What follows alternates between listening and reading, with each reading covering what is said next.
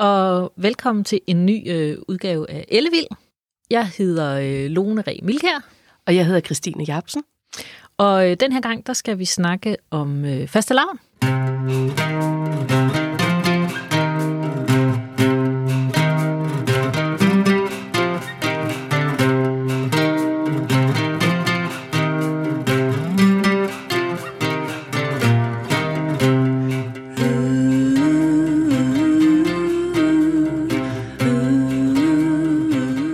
Starter med en lille øh, fortælling om fastelavn. Ja, noget Truslund har skrevet i Dagligliv i Norden i det 16. århundrede, så det er nogle af hans egne betragtninger.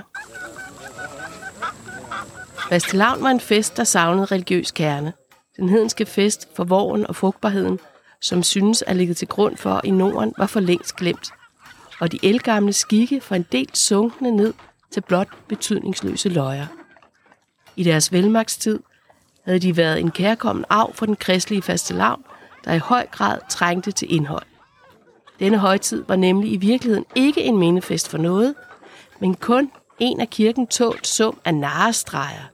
En erstatning for den munterhed, der ikke fik lov til at give sig luft under fastetiden.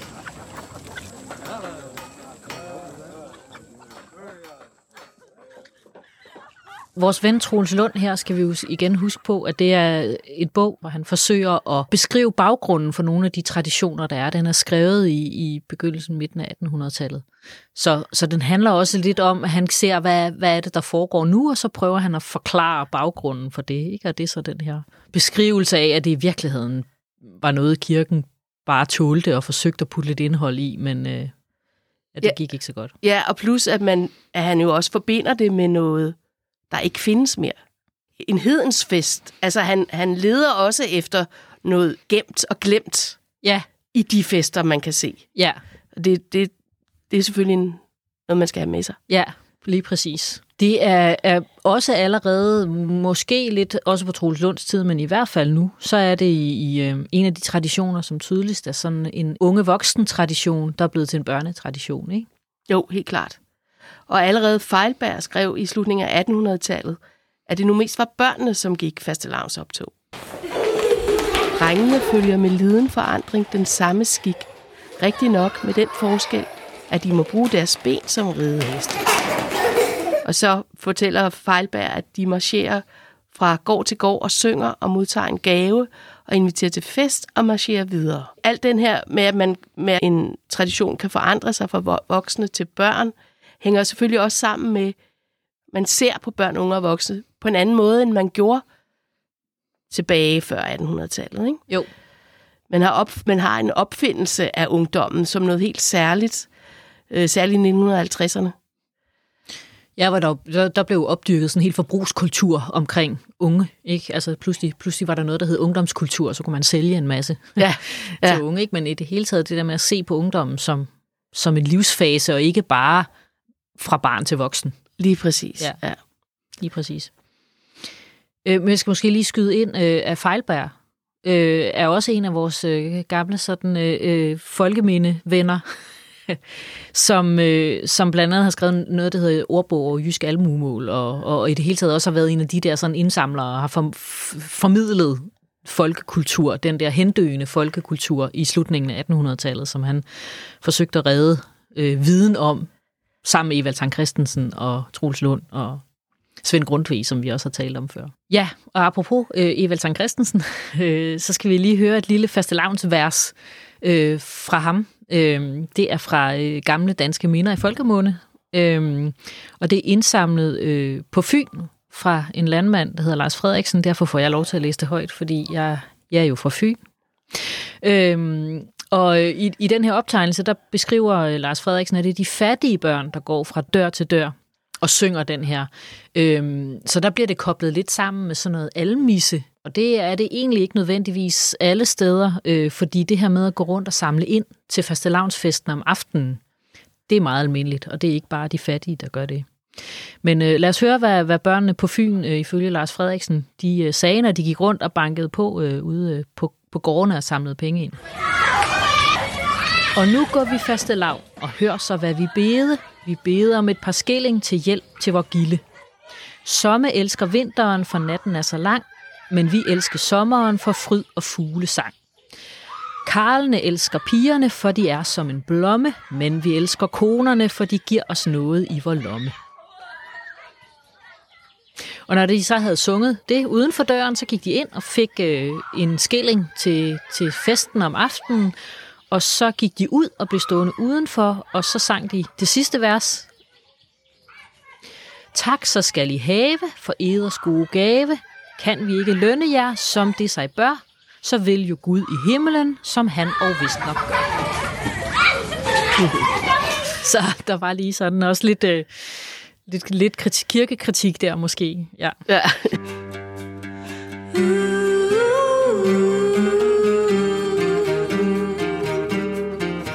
Fastelavn er en af de dage, der flytter sig.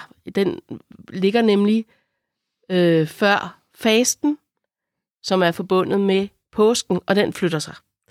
Og i katolsk tid, der startede fasten aske onsdag og sluttede påskelørdag. Det vil sige, der var 40 dage med faste, undtagen om søndagen. Og de andre dage, der spiste man grovbrød og vandgrød og frisk og klipfisk. Absolut ikke noget kød. Og man skulle også være seksuelt afholdende, helst helt lade være. Og der var i det hele taget ikke mange forlystelser, men man skulle gå lave bodsøvelser og gå til andagter, både om morgenen og om aftenen. Og i det hele taget, så var det en trist og grå tid, hvor man ventede på miraklet, hvor Jesus genopstår påskemorgen. Og med reformationen, så bliver fasten jo så afskaffet. Og reformationen, det er 1536, hvor vi går fra katolicismen til protestantismen. Men fastelavn kunne kirken jo ikke lige så bestemme over, for det var jo en folkelig fest, og jo sådan set ikke noget, der havde noget med kirken at gøre. Så den fortsatte. Ja, det hænger øh, måske også sammen med den der forklaring fra Troels Lund, Lund før, ikke? At, ja. at det faktisk ikke var noget, kirken helt havde fundet på, det med fastelavn. Det var ja. noget, de havde overtaget fra, fra hedensk tid. Ikke? Lige præcis. Ja. Og derfor så snakker man også om, at februar bliver kaldt blidemåned. Altså det er den måned, hvor man lige så stille kan ane forårets komme, det er en brydningstid, lidt en brydningstid mellem forår og vinter. Der kommer vintergække og gæslinger på piletræerne, og snart skal man igen begynde på marken, på markarbejdet, og fiskerne kan komme ud på havet. Så en anden gammel folklorist, en lidt nyere af slagsen, mm. men dog alligevel lidt ældre, øh, Jørgen Piø, har sagt, at det var nu, der skulle tages de fornødne magiske forholdsregler for årets udbytte. Ja, også sådan, øh, køndelmisse ligger jo også i begyndelsen af, af februar, den 2. februar, og det er, man siger, det er der, det er, så er vi halvvejs igennem vinteren, det er der, vi er, nu kommer foråret snart, eller det kommer man, snarere. Man kan mærke det i luften ja, lidt. Ja, lige præcis. Og, og, og der er også mange sådan varseltraditioner knyttet til køndelmisse, ikke? Ligesom det her med, med, med magiske forholdsregler, ikke? At man, man skal, ikke forårsregler, men forholdsregler. at man skal... Øh, altså, at der er noget med den her tid, hvor, hvor årstiderne brydes mellem vinter og forår, som bestemmer, hvordan bliver høsten, hvordan vejret er til køndelmisse, kan sige noget om, hvordan, hvornår man skal så, og hvordan høsten bliver, og sådan noget, ikke? Ja.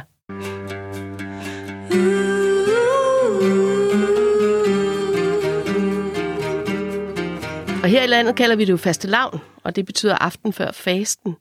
Og i andre lande, der kalder de det karneval. Det er jo også et ord, vi kender. Det betyder farvel til kød. Og det er jo stadig stort mange steder, ikke mindst i Brasilien, men også i andre lande. Og jo absolut ikke forbeholdt børn, som det vel stort set er her. Altså karneval kan børn selvfølgelig også deltage i, men det er jo typisk noget, voksne gør. Øh, og det holder vi stadigvæk herhjemme. Og det er jo så typisk, når det er varmere nu, vi holder det. Ikke? Øh, og så er det for voksne, som sagt. Ja. Så dele af fastelavnstraditionerne lever sådan set stadig. Nogen på i fastelavnen, og andre på andre tidspunkter af året. Ja. Det her med fastelavn, at vi kalder det fastelavn, det kommer øh, af tysk.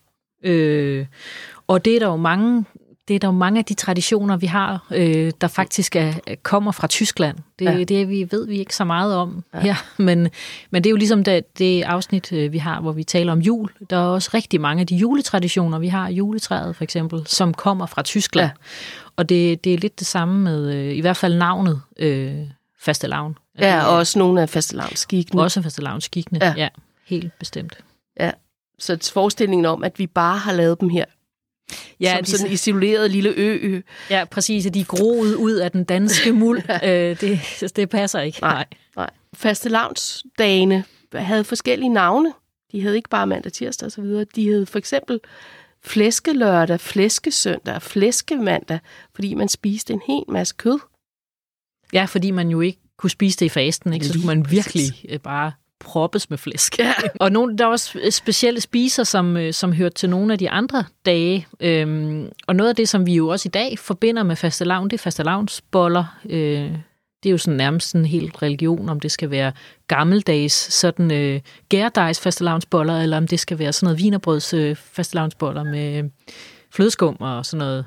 Og spise de hvide, hvide boller. Øh, og det er altså ikke, det er ikke de, den slags fastelavnsboller, vi kender i dag. Det er bare det her med at spise sådan lidt luftige hvide boller, modsat det, det sådan to, mere tunge grovbrød, man har spist øh, til hverdag. Ja. Nogle steder så øh, er fastelavns mandag øh, også kendt som pandekagedag, og det er du stadigvæk i dag i Sverige, øh, spiser man pandekager fastelavns mandag. Øh, og, og måske for sådan lidt parallelt det der med, hvad er det, der betyder noget for udvikling af traditioner og kulturelle fænomener som ungdom. Vi talte om før, ikke det her med, der, det, det var også et forbrugsdrevet, eller, eller et sådan kapitalistisk drevet ønske om at skabe en ny forbrugsgruppe. Øhm, så er det faktisk også forsøgt at blive pandekagedag. Øh, det er også noget, der er blevet lanceret i Danmark af, øh, af de firmaer, altså for eksempel Tefal, der laver pander. Nå. Det er jo meget sådan, øh, det er meget lavpraktisk, ja. men, men Tefal, de har været involveret i at lancere pandekagedagen. Øhm, i Danmark, hvis man googler pandekagedagen.dk, så kommer man ind på sådan en side, der er sponsoreret af Maizena, som laver jo sådan noget pandekagemix, ikke? Og Tefal, som øh, er dem, der laver panderne. Så, så der er mange ting, der har indflydelse på, hvad det er for nogle traditioner, der vinder frem, og hvad for nogle, der forsvinder. Så nu havde, nu havde vi mandag og tirsdag, øh, og så er der jo aske onsdag, øh, som også øh, stammer tilbage øh, fra den katolske tid, hvor, øh, hvor fasten begyndte om onsdagen, og, og alle mødte op i kirken og fik et kors af aske i panden.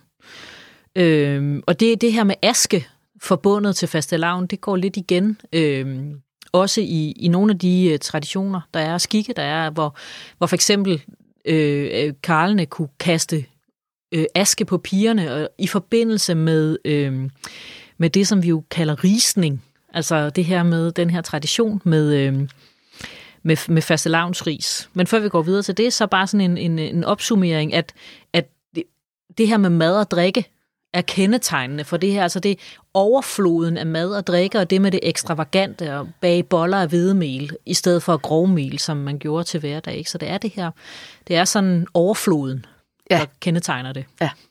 Også selvom fasten er væk. Ja, lige præcis. Ja, så ja. er det jo stadigvæk det, uh, som, som kendetegner det. Ja. Ja. Altså, der er, der er ingen grund til at, at, at lade en god uh, anledning til at holde en fest gå til spilde. Aldrig. Ja, lige præcis. Så det, det holder vi fast i. Ja. ja. Men det er jo rigtig, rigtig vigtigt at slå fast, at fastelavn er en tradition med utrolig mange lokale variationer. Og vi når slet, slet ikke ind at komme ind på det hele her. Nej, præcis. Altså, ja, det, det er jo bare sådan en variation over tema, ikke? Men, ja. men der er rigtig mange sådan specifikke, altså her i det her bestemte sted, der klæder man sig ud som det her, ja. eller der har man lige præcis den her tradition til, øh, til fastelavn. Ja, mm. og hvis man googler det, det vil jeg lige sige, hvis man googler fastelavn, så får man kun et meget bredt billede af det. Øh, ja, så er det sådan noget med tønslagning ja. og øh, ridning rundt, øh, ringridning er ja. også nogle steder. Og sådan, ja. Ikke? Ja. Slet, slet ikke den dybde, der faktisk har været, og, den, øh, og de vanvittige løjer, der er foregået og sådan noget. Ja, præcis. Men, men øh, vi prøver at give et lille ris af det her. Mm.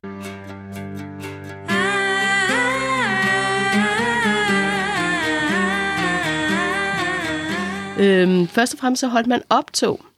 Det vil sige, at man gik til hest eller til fods gik rundt til hver gård og hjem i landsbyen. Og det var de ugifte kale, der red rundt. Og det var tit pyntet, øh, hestene var pyntet af pigerne, som også hjalp lidt til med kalenes udklædning, fordi de var typisk udklædt. Mm. Øhm, og de red rundt til gårdene jo for at samle ind, for at lave løjer og for at samle ind til gilderne om aftenen. Og det, de øh, hestekalene red rundt på, var, havde de lånt af bønderne, og madmøderne rundt omkring i, på gårdene, de sørgede for god mad og drikke, når optoget kom forbi og gik indenfor. Så det var, selvom det kun var kalene, der red rundt, så inkluderede det rigtig, rigtig mange forskellige folk. Alle mennesker var en del af det her. Ikke? Jo, og det blev sådan en anledning til at netop Altså det her med at gå på besøg, det, altså vi er jo vant til, at man sådan besøger hinanden, ikke? og det gjorde man ikke øh, så meget. Altså, så det der med at, at, at tage på besøg på de forskellige gårde, det blev sådan lidt en anledning til det, og en opblødning af hverdagen, ikke? Hvor, man, hvor man bare var hjemme hos sig selv Ja. og passede dagens stund. Ja. Ikke? Ja. Lige præcis noget helt andet end hverdagen. ja. Ja.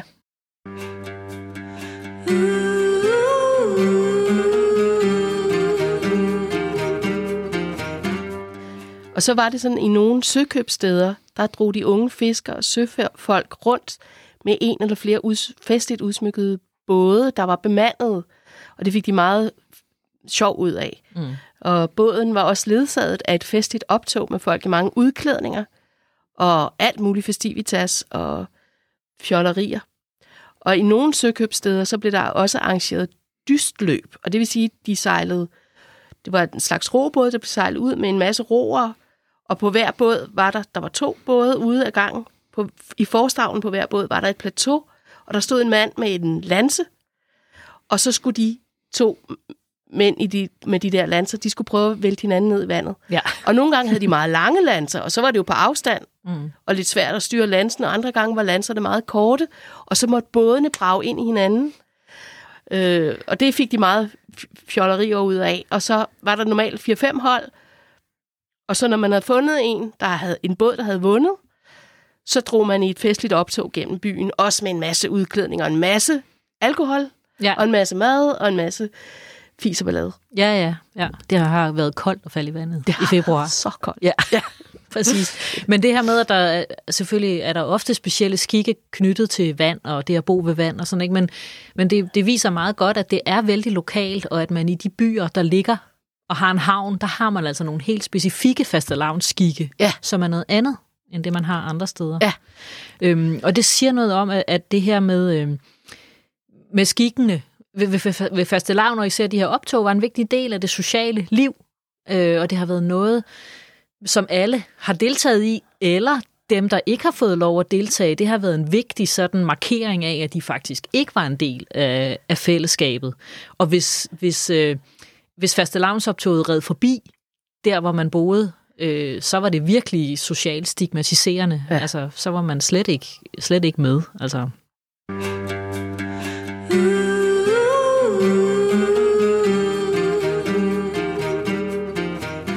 En væsentlig del af den her, det her optog, det er jo udklædning.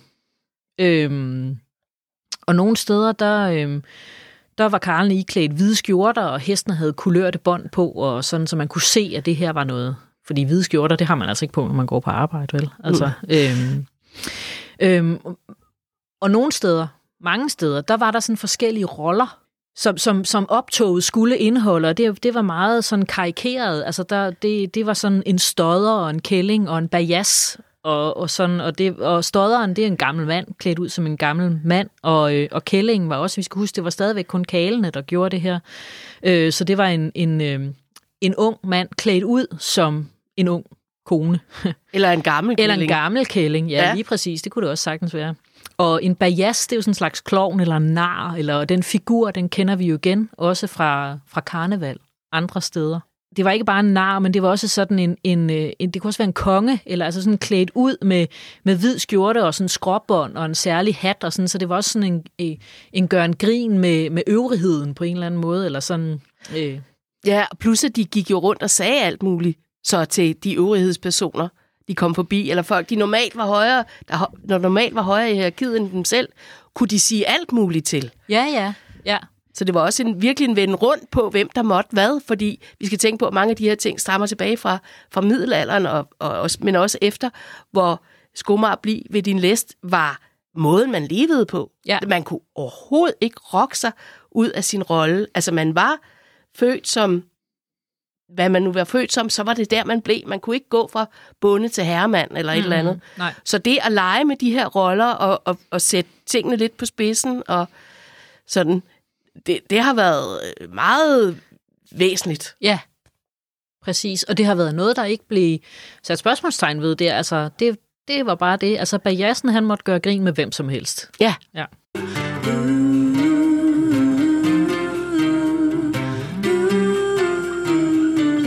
Og så skulle de jo indkalde til, til de her gilder om, om aftenen, var en væsentlig del af at komme rundt og, og på gårdene og snakke med pigerne og så videre.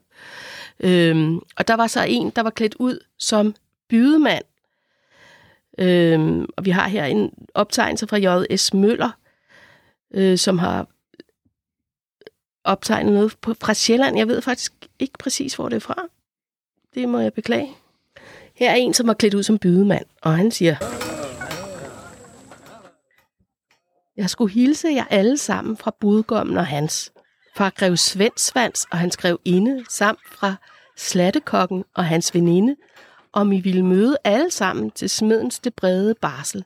I skal sidde på sylderne og række op til hylderne, og er der noget på bordet, I gider havde haft, så kan I se at lade det ligge.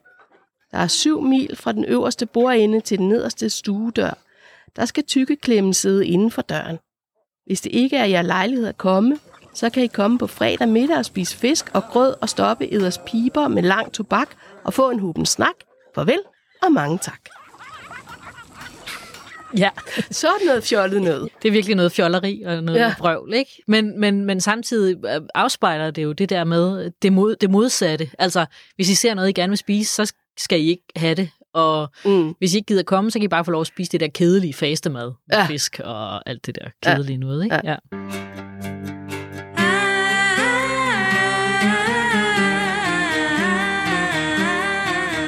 De her optog, øh, som man så øh, øh, rejste rundt med til, til gårdene og sagde, sagde de her forskellige ting, øh, de ledte op til øh, gilder om aftenen, som jo er sådan også en tradition, hvor hvor k- kalene og pigerne kunne få lov til at, at holde fester sammen med hinanden, og, og hvor der også blev, blev blødt op på, på de øh, stramme sociale regler, der ellers havde været, som der jo er. Og når, når vi så siger, som ellers havde været, så er der utrolig mange traditioner og skikke, hvor man faktisk bløder op på de her, som altså nattefrieri for eksempel, som man, det har slet ikke noget med faste lavn at gøre, men det er bare sådan en anden, det var faktisk okay, at man sov hos hinanden, og sådan, hvis man, hvis man kaldte det nattefrieri, og ja, altså så der har jo været mange lejligheder, men det her har altså været en, også til jul, Mm. men det har altså været en af lejlighederne, hvor, hvor, hvor man kunne, kunne slå sig løs øh, og oven på alt det her fjolleri, holde en god fest og drikke en masse øl og bare ja, spise en masse god mad og, og feste til den store guldmedalje. Øhm, og en del af de her gilder øh, har også været forskellige konkurrencer, som vi skal komme tilbage til, som, og, som også har været en del af, af optogen. Altså helt, helt det her med at lege og konkurrere med hinanden er en stor del af fastelavn. Ligesom lejene jo også er en stor del af julen. Men ja. det er sådan lidt nogle andre slags, fordi de her foregår også udendørs. Og til jul foregår de typisk indendørs. Ikke? Ja.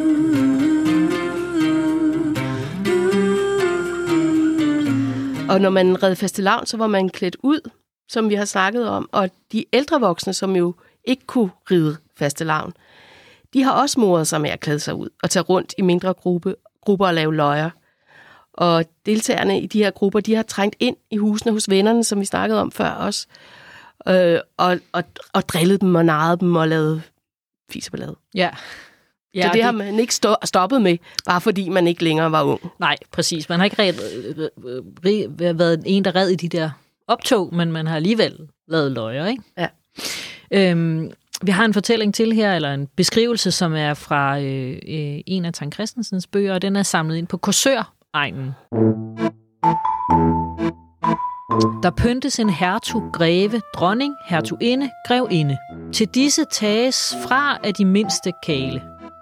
Hofnaren er udpyntet med en træsko og en tøffel og halmvisker deri, som slæber bagefter. Store strømper uden på benklæderne, lasede klæder, halmhat på hovedet og et spejl på bagen.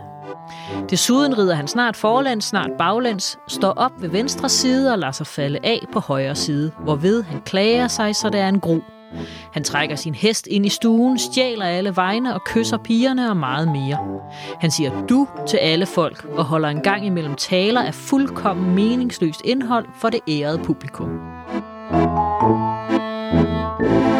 Så det beskriver jo meget godt hele det der sådan, øh, både udklædningen og, og de forskellige roller, mm. der har været i de her fastelavnsoptog, og så det her med, med lidt vende op og ned på det hele, han trækker hesten ind i stuen og kysser alle piger. Ja. det gjorde man trods alt ikke. og de der mærkelige taler, der blev holdt. Der var Ja. meget pjat, ikke? De, de Jo. grinede meget. Ja. Det må de jo have gjort. Ja, det må de have gjort. Det, det. Ja. øhm, så er der også sådan en, øhm, en tradition mange steder, mange forskellige steder, hvor man udråber fastelavnskonger. Og det kender vi måske lidt igen fra i dag med det her med, at man kan blive kattekonge og kattedronning. Det, er sådan, det, det har lidt trådet tilbage til det i hvert fald. Men, øhm, men det var sådan, at, øh, at der på forhånd var en, der blev udråbt til konge. Øhm, og så var de andre drenge, for igen er det drenge eller unge mænd, fastelavnssoldater. Og så kunne der også blive udpeget sådan fanebærer eller bajasser, klovne i, i det her entourage, som, som sådan øh, øh, drog rundt. Øhm, men, men øh, soldaterne, de blev sådan klædt ud med skråbånd og epauletter, og, og kongen havde en krone på, og hele det der sådan øh, omkring blev sat op til at være en konge og soldater. Og så gik de så rundt til forskellige øh, gårde og samler penge ind øh, til den fest, der skulle være samme aften. Og det er faktisk en tradition, der har holdt sig nogle steder helt, øh, helt op til i dag. Er, er der lokale, meget sådan fast tømrede skikke, hvor, hvor øh, man gør det Med børnene. med børn. Ja, i dag er det børn, der gør det, ikke? Ja. Øhm, og øh, hvor vores gode ven øh, Troels, Troels Lund, han, øh, han beskriver det som, at det er en, at der tidligere i hedens tid, og det, altså det er jo tolvfrit at sige i hedens tid, fordi det ved vi ikke rigtig noget om. Men det er en teori i hvert fald, øhm, at det stammer fra, fra en skik med, med det her med, at vinteren og foråret kæmper om, om, om herredømmet. Det passer jo meget godt med det her med februar, er ligesom den måned, hvor, hvor foråret pipler lidt frem, som, mm. som vi talte om før. Ikke? Øh, og at de så har, at det er ligesom kong vinter og kong forår, der, der slås, og så, øh, og så har de soldater med Ja. hver. Jeg synes, Det er et meget godt billede på Ja. det. Det kunne man godt lade sig overbevise om. Ja, det kunne man godt, ja. ja.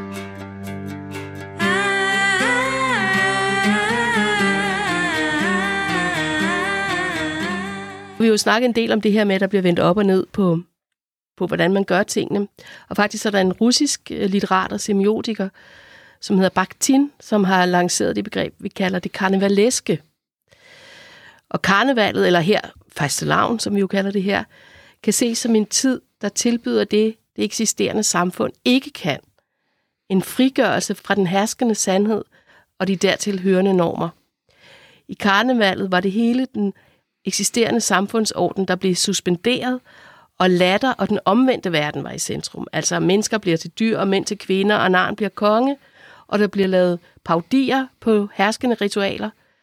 Øhm, og det, bliver, altså, det kan ses som en sikkerhedsventil, dels sådan netop det der meget rigide samfund, og så ind imellem, så får man lov til at give den fuld gas, og så vender man tilbage til det rigide bagefter. Og samtidig kan man jo også se det som en trussel mod det eksisterende, fordi øh, der har jo været en, en vis samfundskritik i at vende om på tingene. Øh, En bevidstgørelse i hvert fald Ja. også, ikke? Altså, Ja. man får øje på det, når man pludselig vender det om. Eller lige præcis, at man får lov til ja. Ja. at sige du til folk, man ellers ikke siger du til, og, mm. og være i en anden rolle, end man ellers ikke, og kunne sige, Nå, kunne man i virkeligheden være det? Og i hver- hvert fald, så har der jo været meget modstand. Ja, lige præcis. Øh, ja, fastelavn er en af de højtider, som, som har været meget udskældt, ikke? Ja. Øh, især fra kirken jo, altså som, som vi også hørte i starten, at det var sådan en, det blev sådan tålt, det var løjer, der blev tålt af kirken, fordi man har jo også haft en forståelse af, at vi bliver nødt til, altså man er nødt til at være sådan en tryg ventil. Altså man mm. kan ikke, man kan ikke undertrykke folket hele tiden, eller hvordan den nu går, den der. Men, øh, øh, så, så, så det har man haft en, en forståelse af, at, øh, at det skulle være, altså, men det blev bestemt anset øh, både som hedensk, altså det var, det var virkelig to dårlige ting, ikke? for det var både, altså efter reformationen var det både katolsk og hedensk, så Ja. det, det, var, det var helt, øh, det var helt dårligt, altså ja.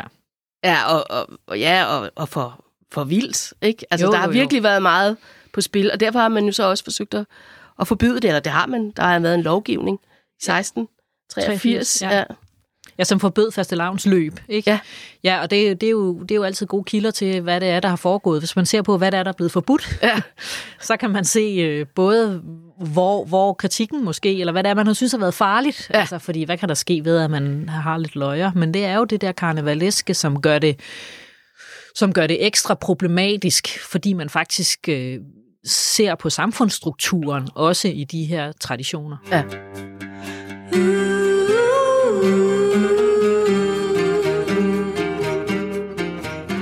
Det er jo simpelthen så fantastisk, at til hver podcast med Ellevild, der laver musikerne Astrid og Stefan et nummer. Det er jo helt vildt. Så nu ringer vi til dem for at høre lidt om det nummer, de har lavet til vores udgave i dag om fastelavn. Det bliver spændende. Hej Astrid. Og hej Stefan. Hej med jer. Hej. Øhm, vi skal snakke om fastelavn i dag jo. Hvordan har I det med fastelavn? Vi har det rigtig godt, vil jeg sige. Vi har, Ja, især når man har fundet det rigtige kostume til sine børn, Ja, så har man det godt, ikke? jo, præcis. Ellers kan der godt være lidt krise. Nej, Nej, det er ikke fastelavn i dag. Vi har fået en ekstra medvært med i dag. Øh, fordi det er jo også sådan, at, at fastelavn er meget en børne, børnetradition øh, i dag, og det har det ikke altid været. Jo, egentlig har det været et sådan ret øh, øh, fortættet øh, tidspunkt, også for voksne, hvor man ligesom har fået lov til at gøre alle mulige ting. Børn får måske også lov til lidt mere i dag. Altså til fastelavn, de får lov at spise mere slik i hvert fald. ja, det, det, det er ikke godt, hvis det er clementiner og fine Nej. ting. Nej. Nej, nej, det er, bare, det er fandme kedeligt, ja. Men øh, I har jo også øh, skrevet, øh, skrevet et stykke musik, inspireret af nemlig. fastelavn. Mm? ja, altså det er jo på den måde, at, øh, at fastelavn er jo lidt sådan en, en fest, og der har jo de her, øh, som I måske har snakket om, de her sådan et øh, hedenske øh, touch over sig. Øhm, Ja, helt sikkert. Jeg Og- synes, det er sjovt at tage fat i lidt det der med vildskab. så det er, sådan, det er meget en fest, og så sådan den her lidt mystiske vildskab. Lidt, Hvor man får lov at skyle lidt ud. Og, ja, præcis. Ja, man, man åbner lidt døren til, til vildskaben, ikke? Og lukker den ind. Den får lov til at være der der. Ja. præcis. og det havde vi tilfældigvis et nummer, der passede til. Så det er egentlig et, et gammelt nummer. Det er meget inspireret faktisk af et band, der hedder Hedningerne. Ja. Øh, som vi har snakket om dem før. Og Det- det, har nogle af de der skift, som, altså, som også er mellem forskellige sådan, stemninger og energi, og sådan, øh, som vi tænker passer godt til. Vi glæder os rigtig meget til at høre det. her kommer det. Ja, tak skal I have. Tak for det. Hej. Hej. Hej.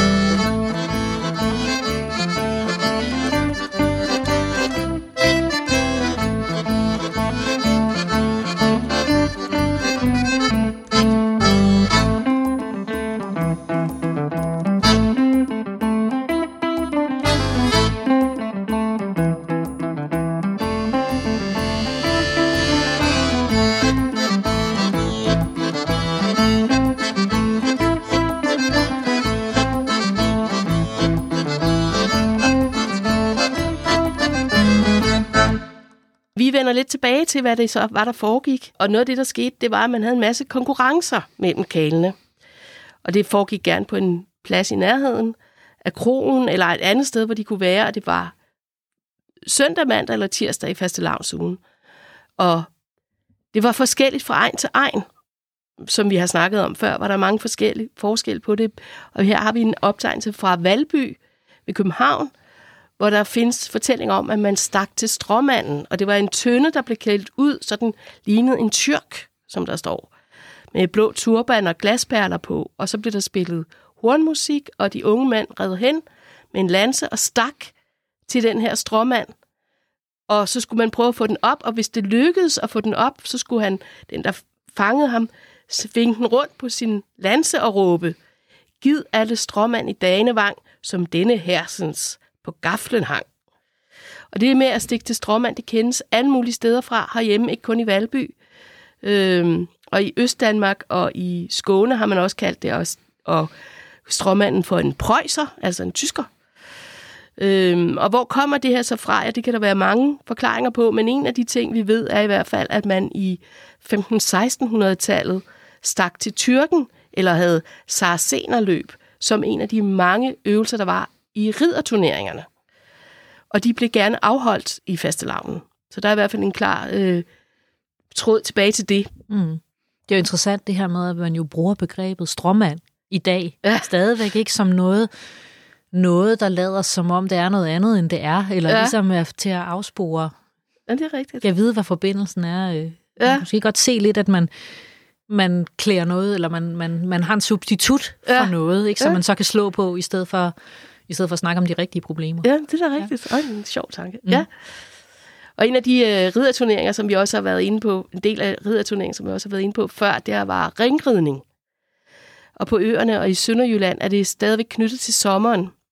Hvor mod det andre steder, for eksempel Østjylland og Bornholm, er en del af fastelavnstraditionen. Der er faktisk en del, øh, øh, i, i Østjylland er der ret mange fastelavnstraditioner. Det er der mange teorier om, hvorfor øh, vi har fundet en artikel, som skriver, at det må være, fordi jordkvaliteten er så god. Altså, så, så jeg ved ikke lige, hvordan det, det hænger sammen. Men, øh, men der er mange traditioner, mange fastelavnstraditioner i Østjylland.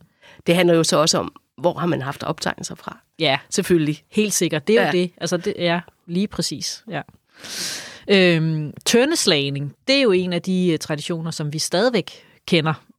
Dog ikke helt i samme, uh, i samme format, som man, man har haft uh, i 1800-tallet, i 1700- og 1800-tallet i Danmark, fordi der, uh, dengang der spærrede man jo faktisk en rigtig levende kat ind i tønden, uh, og så, så, så skulle man befri den. Jeg ved ikke helt... Uh, hvor, hvor god jeg synes, den teknik er, at man øh, hamrer på den med et bat, før så den bliver befriet. Men, øh, men, øh, men, det, men der, er mange, der er mange fortællinger om det her med at slå katte ihjel i fastelavnstiden, og det, øh, det er jo fordi, at, at katte også er et dyr, der er koblet til det onde på en eller anden måde. Forestillingen om, altså vi kender jo godt den her historie om, at, at, øh, at, at katte er heksestyr.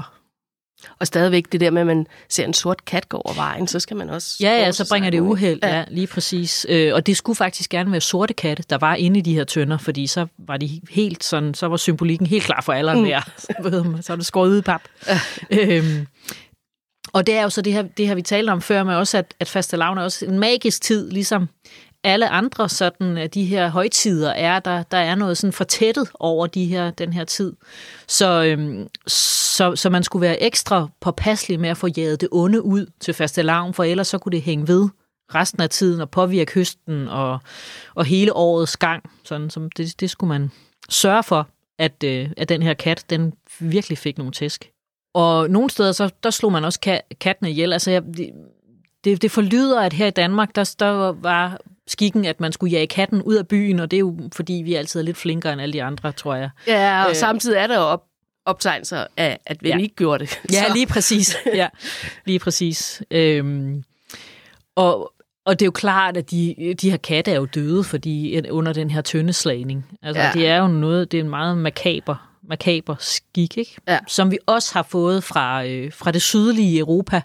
Øh, igen, der er, der er mange af de her skikke, vi har fået fra Tyskland, øh, både fordi, at vi jo har langt op i tiden haft en, en sådan fælles, et fælles, kulturelt fællesskab med Tyskland, og så er der en del af dem også, som vi har fået fra Holland, fordi Christian den anden fik de her famøse hollænder op til at dyrke kartofler øh, på Amager. Ja. Men der er faktisk mange af de traditioner og skikke, som de havde med, som er blevet blandet sammen med de danske, og det er jo det, det der sker øh, eller ikke de danske, dem der var her i forvejen, Ja, ikke? jo. fordi de var tyske nu. Men, øh, og det er jo det, der sker, når, når, når, når mennesker mødes og blandes, altså så, så bliver det sådan, så bliver det, påvirker det hinanden, ikke? og så går der 300 år, og så synes vi, sådan har vi da, det har vi da altid gjort. Ja. Og det er da Det er da bare dansk. Ur, urdansk Ja. at gøre sådan. Ikke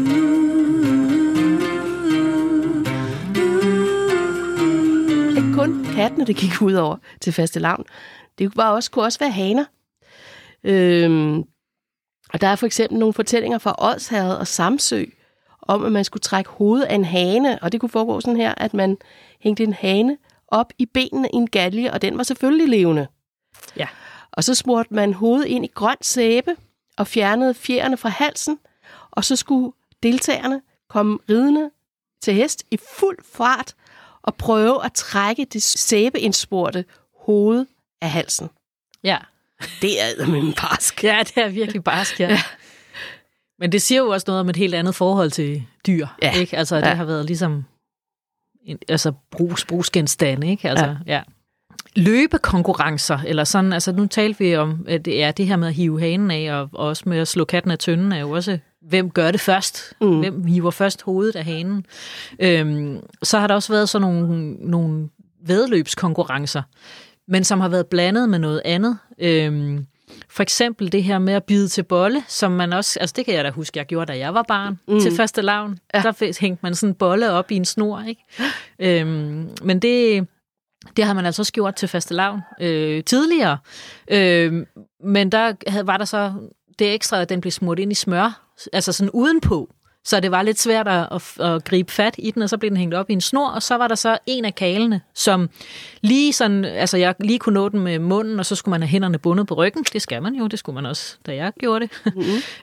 øhm, og så skulle han så prøve at spise den her bolle. Men mens han gjorde det, så var der tre andre kale, der skulle løbe rundt i byen, og den ene, han skulle lukke døren op til hvert sted, hvert hus, øh, hver gård, og den anden, han skulle skrive en kridtstreg på bordet i huset, og den tredje, han skulle slette den her kridtstreg.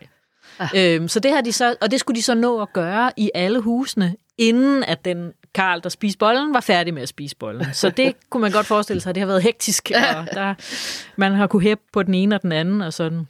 Men igen, så, så viser det lidt det her med overskridelsen mellem, med de grænser, der har været der før, for man løber ikke bare ind og ud af husene hos hinanden, vel? nej. Altså, så, så, så det har været en anledning til sådan at, at, at bryde op og gøre noget, gøre noget andet. Det afspejler sig i de her forskellige konkurrencer, der har været. Ja.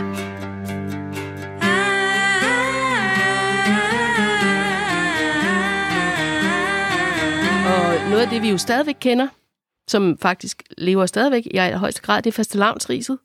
Og også det er noget, der er kommet hertil fra Tyskland i 1700-tallet. Mm. Øh, og det er jo så et ris, der bliver lavet af birkegrene og bliver brugt til at rise, altså slå hinanden med. Og nogle gange slog man også dyrene, fordi man forestiller sig, at man overfører frugtbarhed, Ja, forårets kraft. forårets kraft til mennesker og dyr. Og særligt har man nok øh, riset pigerne, Ja, for at de skulle Igen. blive frugtbare. Ikke? Ja.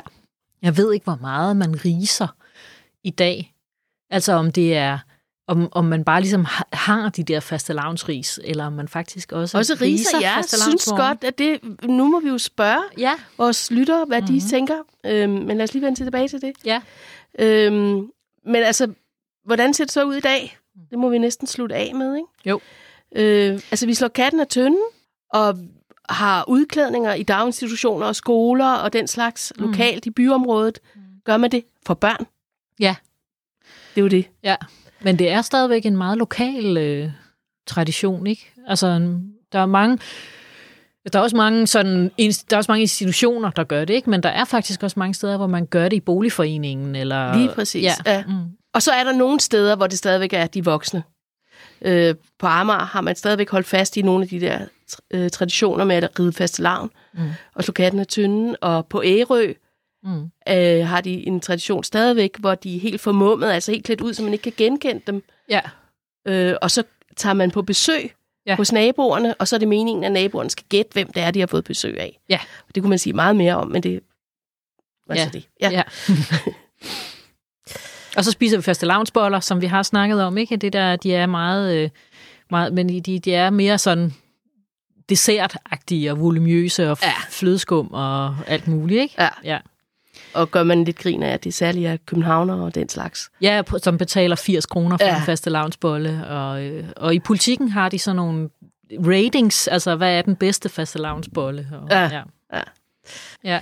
Øhm, og så er der det med fastelavnsrisene, Mhm. mm. som jo så stadigvæk mest er for børn, når man kan købe dem i supermarkedet, man kan lave dem selv. Ja. Øh, og riser de deres forældre? Ja, det er det, det, det. det. Ja. Godt spørgsmål. Ja.